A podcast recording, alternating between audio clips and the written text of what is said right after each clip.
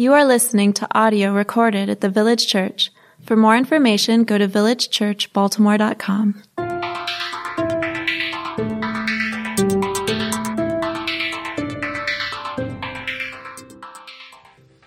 Good morning, everyone.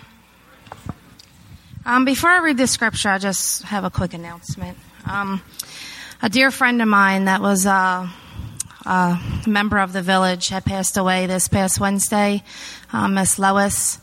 Um, and for those of you that know her, um, the viewing is tonight from 7 to 9 at Bergie's if you wish to go. I'm going to be reading Ephesians chapter 1, verses 11 to 14. In him we have obtained an inheritance, having been predestined according to the purpose of him who works all things according to the counsel of his will, so that we who were the first to hope in Christ might be to the praise of his glory. In him you also, when you heard the word of truth, the gospel of your salvation, and believed in him, were sealed with the promised Holy Spirit who is the guarantee of our inheritance until we acquire possession of it to the praise of his glory. Thanks, Tiffany. Let me pray for us as we uh, continue here. Lord, we do thank you for your faithfulness to us. And as we continue to learn about this gospel, we're reminded of good news. Uh, and we do think about Lois, and we thank you for the time we've had to be able to have her as part of the church, uh, even in this illness she was going through. And we thank you, Lord, knowing that she knows you, that she's in eternal rest. We pray for loved ones, Lord, who um, still are here and, and wrestle with the pain and loss, and that your comfort would be real and tangible, uh, even this evening, God. So help us, Lord, as we engage in this story. Look at who Jesus is. Uh, remind us, God, again, of good news and give hope where it's needed. Give challenge where we need that give affirmation, Lord, of who we are in you. We love you. And in Jesus' name we pray. Amen. Uh, so, as we mentioned, we've been doing this series called The Story.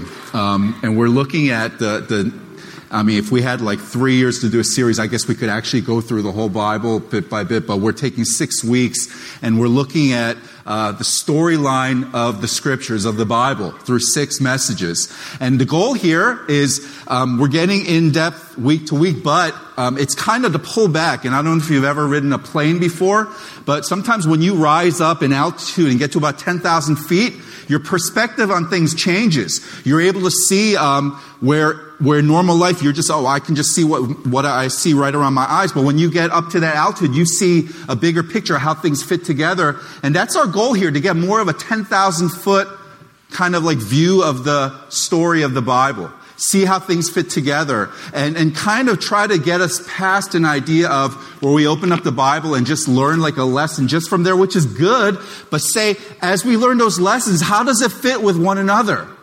So, our first week, a few weeks ago, we looked at creation from Genesis and saw that God had a plan to put all this together, and He made it, and there was intention behind it.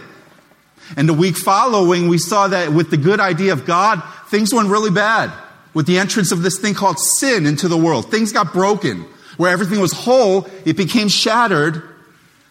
And then we saw that God has a plan and that He has a promise. And, and just, we dug into it last week, looked at God has always had a plan. Ultimately, it would, it would culminate with Jesus. But it's not just a random set of occurrences. God's got a plan. And, and today, uh, we're going to dig into that a little bit more. And we're going to look at this idea of the gospel, but as we do that, as I was thinking about the Christian faith, um, I don't know everyone's background here, but if someone were to ask you, what is a Christian? Probably most of us would answer with, like, well, it's about what you do. Uh, maybe for someone, it's about where you go. Like, I'm a Christian, so on Sundays, I go to this thing called worship at, at a church. And, and those things are good. They're important. But fundamentally, we want to affirm that the Christian faith is about who we follow. So the Christian faith is not just about some things we do or a place we go, as good as that is, but ultimately it's about who. It's a person who we follow and properly then seeing our lives in light of that relationship. Um, we, we want to affirm that when Jesus entered the world, our, our world has been transformed. And that transformation came through a hero And just like I said with the, the little guys here, the hero of our story, his name is Jesus. And that's what we're looking at today with this idea of the gospel. And I am going to guess, if I, if I would interview you guys, I'm not going to, so don't stress. But if I would interview you out of these six different messages of the series, you would probably look at this one and say, yeah, you know, I, I, maybe I learned something, but I got that one down. Gospel. Yeah, I, have been doing that my whole life. I know it. I got that one. Um, but, but what I'm going to suggest is that without seeing Jesus, in the context of this whole story of God, um, it, it's easy to reduce the gospel message really kind of to basic terms, like maybe something like, I believe I'm a sinner. Um, I believe Jesus died to take away my sin, and now I can be forgiven and go to heaven when I die. I want to be really clear here, yet, so you don't think I'm a, a heretic. I believe that's all good and true. That, that's very good. Um, I affirm those things, but I'm going to also say this. If that's all that the gospel is, if, God, if the gospel is just about like a ticket, a passport stamp so you can get into heaven one day, um, honestly, we don't need the rest of the Bible except for like a few verses in Genesis. Then that part where Jesus dies, and then like some verses from the Apostle Paul. We don't really need the rest of this thing. And, and our goal is to see kind of a bigger picture of, of the story. I love how uh, one theologian, Christopher, Christopher Wright, he describes, he says, the Bible tells the story of God's great project of restoring the whole creation through Christ, healing the division of the nations, and bringing salvation at every level of human and creational need and loss. That is the Bible's big story of salvation. So yeah, Jesus, when we follow him, it transforms us personally deeply. Uh, we affirm that, but guys, it never just stays at an individual level. It, it's not meant to. That's not the storyline of the Bible. So as Tiffany read for us from Ephesians 1 chapter 11 through 14, we're going to start there. But I want to, uh, we, we've already read it, so you see it up there, but we want to focus on that phrase that you find in verses 11 and 13. This, this phrase, in Him. In Him. And that's one of the things we might kind of skip over usually. But in the New Testament, this Greek phrase, in Him, in Christ, we find this over 100 times, close to 114 times throughout the New Testament. And there's this continual theme that, that a Christian is, is, it's not just a person who has information about Jesus. A Christian is not just someone who knows a lot about Jesus, um, but in Scripture, being in Christ is this powerful concept it's understanding that Jesus, He's collided with us and fundamentally transforms who we are. It's not just a religious uh, activity. It's not just a new set of values. Who we are has changed as we're in Christ. And this also affects us as a collective people. So I want to look at, um, and we're just going to blitz through this, but I want to look at some significant things that we can notice throughout some of the Bible. We're not going to do it all, obviously because a 114 point sermon would be a lot. Um, but we're going to look at a few of what does it mean to be in Christ to see this gospel. Uh, first example in Romans chapter 8 verse 1. It says, there is therefore now no condemnation for who are in Christ, for those who are in Christ Jesus. What does condemnation look like? Uh, for me, an example of what condemnation looked like is when I first started preaching many, many years ago, probably before some of you were born, which is really humbling. But when I first started preaching, my life changed dramatically. I went from not really walking with God to like within a month, I'm preaching, which you can imagine some of the content of some of those sermons. But what condemnation looked like for me was I would get up to preach and I would have this fear that in the middle of my sermon, someone's going to, someone's to walk in in the back in this meeting, and it's going to be someone who I'd like gotten in a fight with like six months before. Or maybe it's going to be a young lady who I had some inappropriate um, connection with. Or it's going to be someone who, like, I said something really, really not very holy to on the street. And they decide, you know what? Tonight's the night I got to find Jesus. So I'm going to go to this church. Lord, speak to me. And they walk and say, oh, heck no. You? That's what condemnation looked like for me. This kind of sense of you can't really rest because you're afraid you're going to be found out. Like you've got stuff that you've done maybe, or that, that's part of who you are that you're, you're ashamed of. You're trying to keep it in the past. But even as you move forward, it continues to haunt you. It says, oh yeah, you can pretend to be all holy moly, Jesus thumper, Bible thumper. Yeah, but we know who you are. And, and that it would reveal itself. I mean, there's some stuff that I wish I could go back and change and, that, and it haunts me. And for some of us, the strongest source of condemnation is not from an outside voice, it's from within. Um, it's, it's like, it, it's like, I'm going to do my best Forrest Gump here, but it's like life is like a toothpaste tube. it's this idea that sometimes, I don't know if you've ever done this, but some of us really strong people, when you're brushing your teeth, you squeeze the toothpaste and the whole thing comes out. Like you're not thinking about it. You're like, man, there's just like no way to get back in there. Once it's out, it's out. You got like a cup of toothpaste sitting there now. But sometimes life feels like that, right? Like stuff has happened and you feel like there's no way to rewind. There's no way to bring that back here. But, but what we see here in Romans 8 1, being in Christ, what we see here, the good news of Jesus is that in Christ, I don't have to try to get that back again because there is now no condemnation for those who are in Christ. Amen? That, that's a really good news. That this is, and this is not just about the past, but it's also about now, like right now, here and now, today. And I hope for some of you here, maybe some of you, you don't even know this word condemnation. You're like, oh, I'm free, right? I'm good. Maybe some of you, though, you're stuck in condemnation. You are haunted by things you wish you would have done differently. Maybe some says you've worked really hard to keep that in a closet and you got like padlocks on there. I hope for you, uh, if you're living in condemnation because maybe you're disobediently, rebelliously walking away from God, that no condemnation for you is beautiful news. That when you do experience difficulty in your journey, when you feel taunted by your sin, when you feel like you have disappointed God, you've fallen away from Him, there's no way you could sit with a straight face here, that it's this idea that there's this kindness of God that leads us to come back to God. I love that in scriptures where we say it's His kindness that leads us to repentance. It's the kindness of knowing Jesus loves us that draws us back and says, hey, no matter what you've done, come back. Come back. And when we disobeyed and strayed, we understand God's heart of grace and love. And guys, it's also no condemnation for the future. What it means is that all my sins on this thing called a cross were taken care of, past, present, and future. And that we don't have to live in fear that we're going to blow the whole thing up or that our screw ups are going to somehow mess with the plan of God, but we can live in the humble confidence of faith. That's what it means to be in Christ. That's the gospel. Amen? And hopefully that gives some of us hope here. Another example of in Christ, Romans chapter 12, verse 5. It says, So we, though many are one body in Christ and individually members one of another.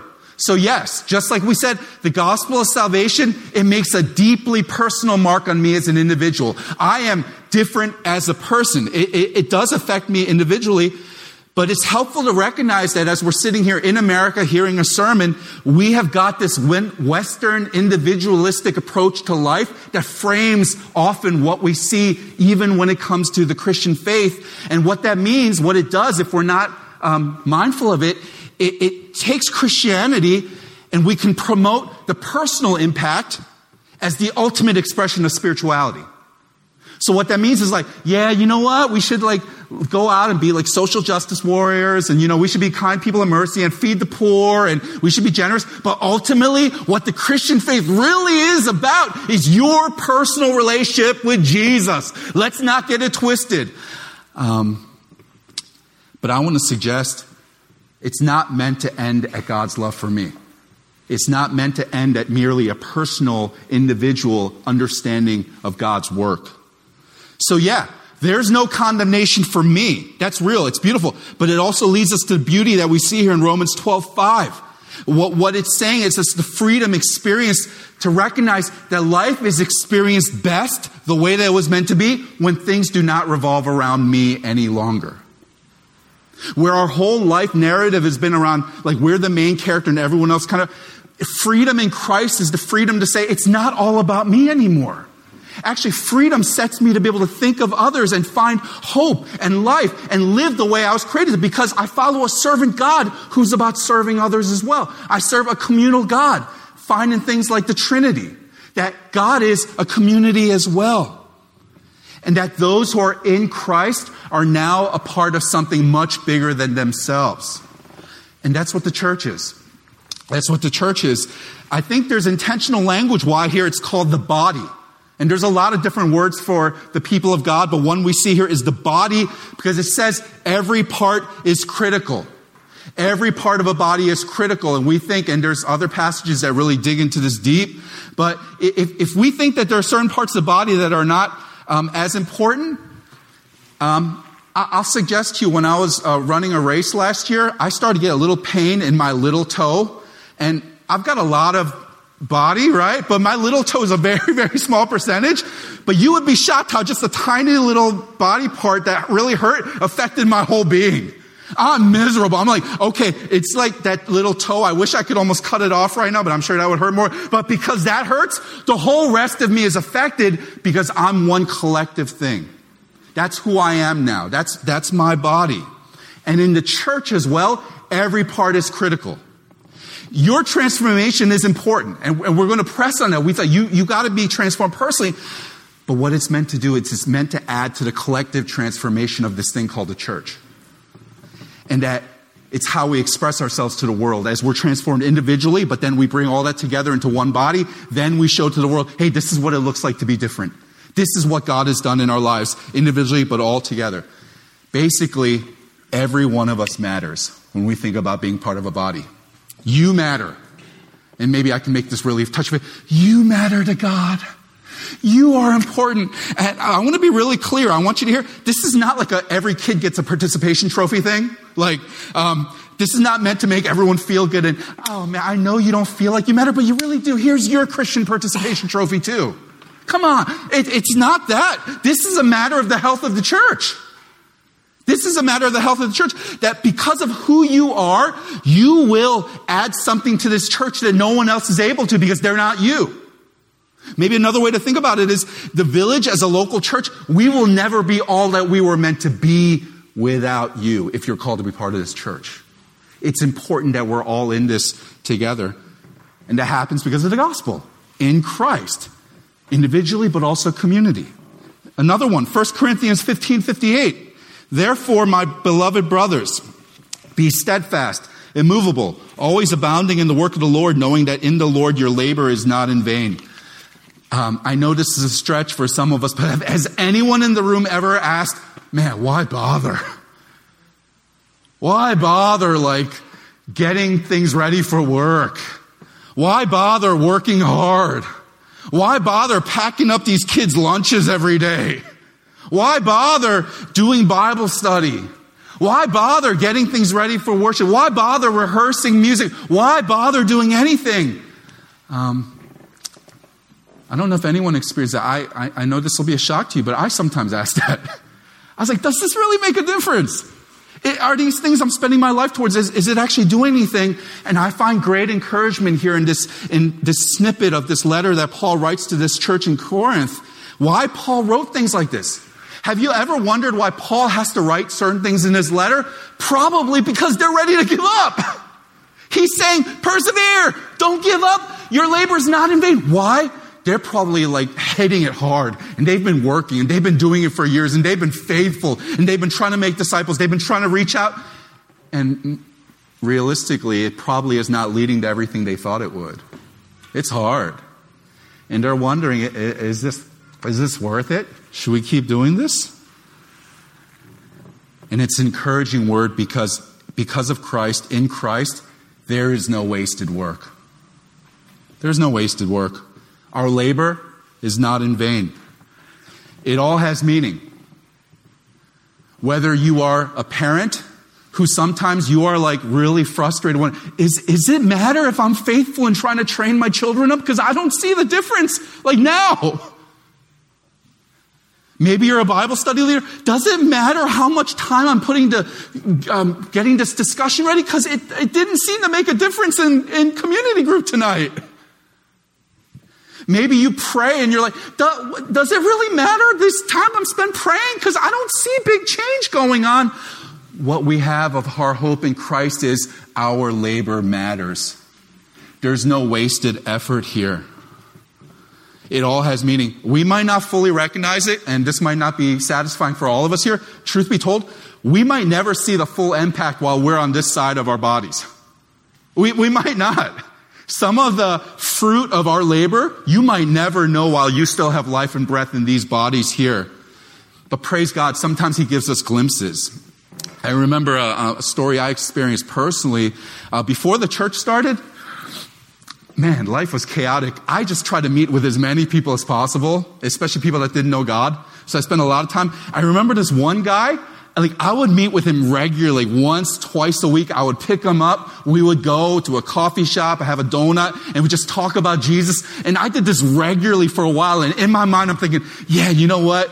Good church planner. This is what church planners do. You reach people where they're at and you hang with them and you spend time and you love on them. You know, I love that term, love on them. What does that mean? But you love on them and, and you just get close. And, and as we got closer to church, I'm thinking, man, this is what church planners do. This is ministry. And boom, I never saw him again. And so I, I felt like a jilted lover. I'm like, yo, hey, you there? Don't text him hey, it's me. Just, I'm outside your door. I thought today was the time. No. I, and, and just got really frustrated. I'm like, okay, chalk that one up another waste. Man, that was a lot of hours spent doing that. I could have been praying more. Not that I would necessarily have been praying, but man, I could have been praying more. I could have been doing real, I, I could have been, ra- you know, I, and, and wouldn't you have it? Like, this was God had to be, had to be like six years later. There was a man who walked into church. He came up to me. I didn't recognize. He's like, Hey, Pastor, you remember me? I'm like, Oh! I was like, it's you. And I had to do it's you because I couldn't remember his name. Right? I was like, it's you. Where's our name tags? It's you. And, and then he just explained to me how like things went awry and he just had to separate off from me. But man, and, this like almost made me, and I tend to be a non-emotional person, but at that moment I felt a little emotion. Where I, I mean, he was like, but I remember every single time we got together. It made an impact in my life. You, you didn't know about it, but it did. And it's just these little glimpses that God, and He doesn't always give us those, but to be reminded, it does make a difference what we do. Whether we get to see it or not, in Christ, don't give up on the things God has called you to labor towards, even as mundane as it might feel sometimes. Another example being in Christ, 2 Corinthians 5:17, therefore if anyone is in Christ, he is a new creation. The old has passed away, behold, the new has come. So why do we persevere in our labor? Why do we not give up? Because we believe that life in Christ transforms everything. Why does it transform everything? Because sometimes God even gives us evidence in our own lives. Sometimes we look at change in other people, but sometimes the evidence God gives us that He transforms is aspects of our own life. That when Jesus comes into my life, in Him, the old is gone and the new has come.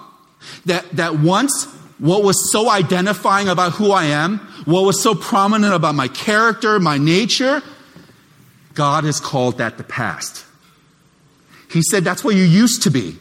But now in Christ, here is who you are now.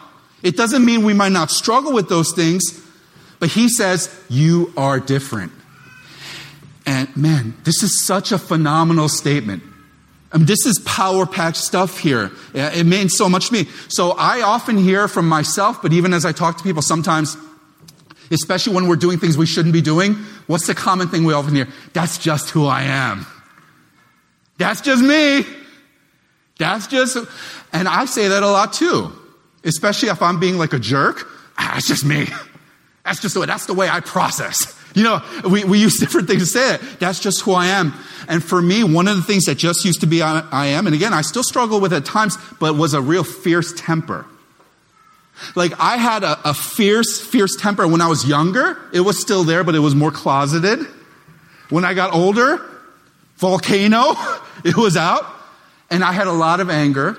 Um, my temper was the type that if I'm walking along the street, if someone look at me funny, or if I think they're saying something racist, boom, we go right at it. Like, that was my temper. Like, fierce, angry. I hated people. And, and again, it wasn't overnight, but what happened was I discovered Christ. He made an impact in my life. And, and there was a point in my life when God emphatically declared, This changes now. And, and once I'm found in Jesus, what was once in the past stays there and there's something new here. Again, it doesn't mean I don't struggle with it. There's still remnants, but fundamentally who I am is not that temper, rage driven person any longer. To the opposite extreme, I'm able to love people that I would have never imagined myself loving before. I was a flat out racist. And now God has given me a desire to love people who are very different than me when in the past that would have been my reason for having temper and having anger and having rage. How's all this happened? It's not because I've become better at controlling my emotions, but in Jesus, the old is gone and the new has come. And I'm sure for a lot of you, you've got examples of that in your life as well. There's something that used to define you, but in Christ, you are fundamentally a different person. The old is gone, the new has come. Another example, Galatians 3:26. For in Christ Jesus you are all sons of God through faith. And this is talking about the fact that in Christ, what happens is it's not just joining a church, it's not becoming a little bit more religiously um, proficient. In Christ, you are adopted in the family. Whereas once you were an orphan spiritually and in all other ways, now God has said, You're mine. You're my kid. You're in my family. And, and being part of family, it's, it's a radical concept. So one thing we've had to teach my children is when I'm standing up in front of church, you don't come up um, and start patting on my belly like a big drum. And you're getting a glimpse of our house because they love to do that at home. But I'm like, yeah, in church, when I'm preaching, you know, let's not do that, right? Because they, they think so highly of me, and that's really just going to bring my reputation down in front of everyone. So let's not do that, guys. Um, but the truth is, they're my kids. If they do that, I'm good with it, right? Um, if your kid came up to me, pulled up my shirt and started patting it like a belly, or like, like it is a belly, but like a drum, um, I wouldn't say nothing because they're, they're your kids and I love them. But I'd be like, oh, son, you need to have a talk with your mama because that's not appropriate. You're not my kid, and that way we don't we don't do that. Go go pat Papa's belly, not mine. Because there's something about being the children that you have a certain intimacy and, and personal connection with, that you're able to have access that not everyone does because you're family. But I, I think at a, a, level even deeper than that, though, more than just kind of individual family, I think when we're talking about in Christ Jesus, you are all sons of God. What it means is that in the gospel, it's not just because we, this is again where we think kind of Western individual. Oh, yeah, in Jesus, now I've been adopted. I was an orphan. I was far away, but now I'm God's precious little boy or little girl. And, and that's totally true. Totally true. But what it also means communally is that you've been given a whole bunch of other brothers and sisters now. It's not just about you. It's about family. It's about community. It's about that whole thing we joke about here, like sister from another mister and brother from another mother. I mean, that, that's real. It's kind of a catchy little thing, but that's real. That in Christ, you are given family that you never had before. Why? Because Jesus reconciles those who are apart from one another. He reconciles us to God, but He also reconciles us with one another. And that's why the message of reconciliation is so tied to being in Christ. That's why we talk about it at our church a lot. Why do we um, connect with those who might be culturally different than us? Why do we care about people who have nothing to do with uh, our experience? It's not because we're good people, or it's not because it's the politically correct thing to do right now in 2017. It's because we look at the message of reconciliation. What did Jesus do? And because of that, then, walls that have been between any person have been shattered, where we become family.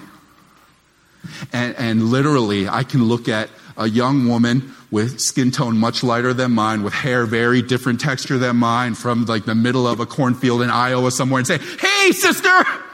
And I can say that with a straight face, because in Christ you've been made family. What it means then in Christ is you start caring about things that maybe don't affect you personally, individually. It's why, um, why, why do we care about Native people's rights? Not because we're native people, but because if, if, if we care about a brother or sister because it cares, it matters for them. It matters for them. It, it moves their heart. So thus, that's what family does, right? Family is um, you sacrifice for your family even at personal cost to yourself. There's a lot of significance of being in Christ. 2 Timothy 1 1. Paul, an apostle of Christ Jesus by the will of God, according to the promise of the life that is in Christ Jesus. If you're at the village long enough, I think you'll get that when we talk about life, I mean, we're intending that to mean something far greater than just what we see here. Um, it, it gives us hope for something eternal. when the life here in the present is full of pain. And I think that's real. We need to talk about life and life eternal. But I think sometimes in that, um, sometimes we don't fully appreciate the significance, yeah, that God wants to give us eternal life, but He also wants to provide us a fullness of life in every day, even in what we experience here and now. And it's going to be a shade. It's, it's not going to be in its full glory, but we're able to get glimpses of that. And, and I think this is why so many of us, we like separate our, our Jesus life with the rest of it. And so we, we go do the Jesus thing, but then we really need to find fulfillment in the rest of my life. I need adventures. I need experiences. I need to go join this. I need new hobbies. I need to find a group of people. I need to sharpen, and all those are fine. But the key to joy is recognizing that in Jesus, we experience the fullness of life as it was intended to be lived because as the creator of all things, God knows best. Because there's, uh, and, and my hope is to kill this mentality because there's a hope, there's the belief in some Christians, yeah, and you hear it in testimony sometimes, right? Man, you know what? I used to live a crazy life. I used to like go around everywhere and do all these things and spend all this and be great. But now I follow Jesus and my life is all nice and calm. And I, I love worshiping here and there's so much passion in, in doing it. I'm like, come on, man. the, the, the, truth is that in Christ, we should be released to have full joy. We should have full passion. We should be able to enjoy our lives because the truth is that God is glorified when His children are living lives in Jesus. And it points to Him that even in the midst of a broken world, we point to beauty. And you y'all think I joke about it when I talk about eating good food? I think that is a spiritually heavenly uh, matter. That you eat a good steak that's cooked perfectly, like with a lot of red in it, and you bite into it and you're like, oh, I'm worshiping right now. I, I, I, experience the glory of God right now. You think I'm just messing? That's, that's glory when you hear beautiful music. And it doesn't just have to be a Jesus song, you know, which I love Jesus songs, but it can just be beautiful music. You're like, wow, how did someone make that? Wow. How did that create created? You see like a beautiful work of art and, and, someone's done like things that I can't imagine, right? They get a brush and they get paint. And for me, what would just look like a giant mess and I would call it abstract, they're able to do something. You're like, wow, how did you do that? All I can do is praise God. Because we live life as was meant to be lived. It means we can enjoy things that don't always seem spiritual, like hang out with a bunch of friends having a picnic or, or just playing sports, that we can experience the fullness of God and experience, yeah, it's not fully there yet, but we get to see God working in this in the midst of a broken world. One more, one more. First Thessalonians 5.18. oh, sorry. Give thanks in all circumstances, for this is the will of God. This is what happens when I get too excited, right? Will of God in Christ Jesus for you. Have you thought about how radical of a statement this is? Give thanks in all circumstances. If it doesn't seem radical enough for you, imagine someone who's gone through severe trauma or tragedy in their life, and you get to say something to them. And as you're standing in front of their face, you tell them, Oh, man, give thanks in all circumstances. I mean, it sounds ludicrous. It, it sounds ludicrous unless we understand that in Christ, everything changes. Even our view of all that seems wrong and lost in life, everything changes. 1 Thessalonians 5:18 in Christ. Can someone give me some water? Say what that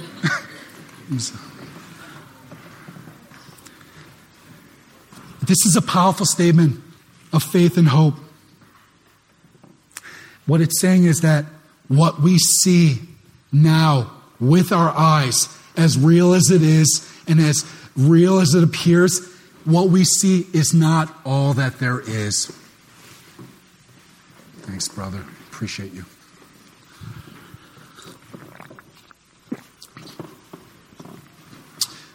This is a revolutionary declaration. We're saying to a broken world that's groaning in lament, give thanks. Not because everything is as it should be, but because we believe this does not get the final word.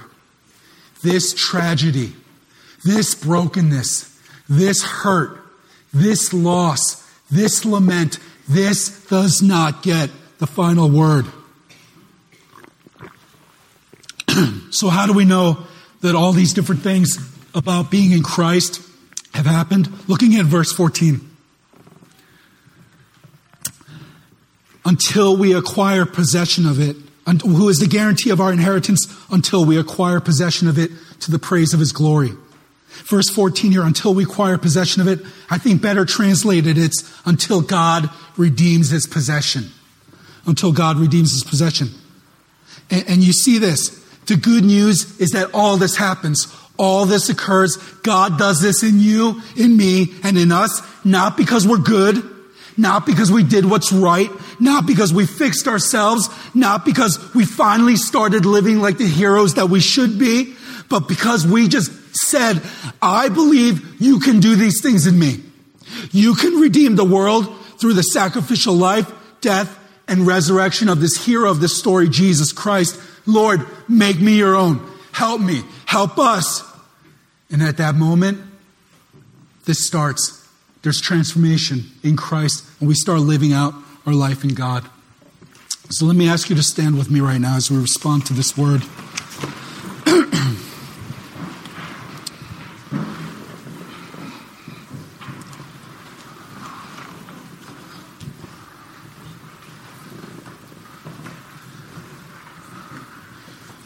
We mentioned many different aspects of being in Christ. And I'm guessing with a room like this, different ones appeal to where you're at in your life.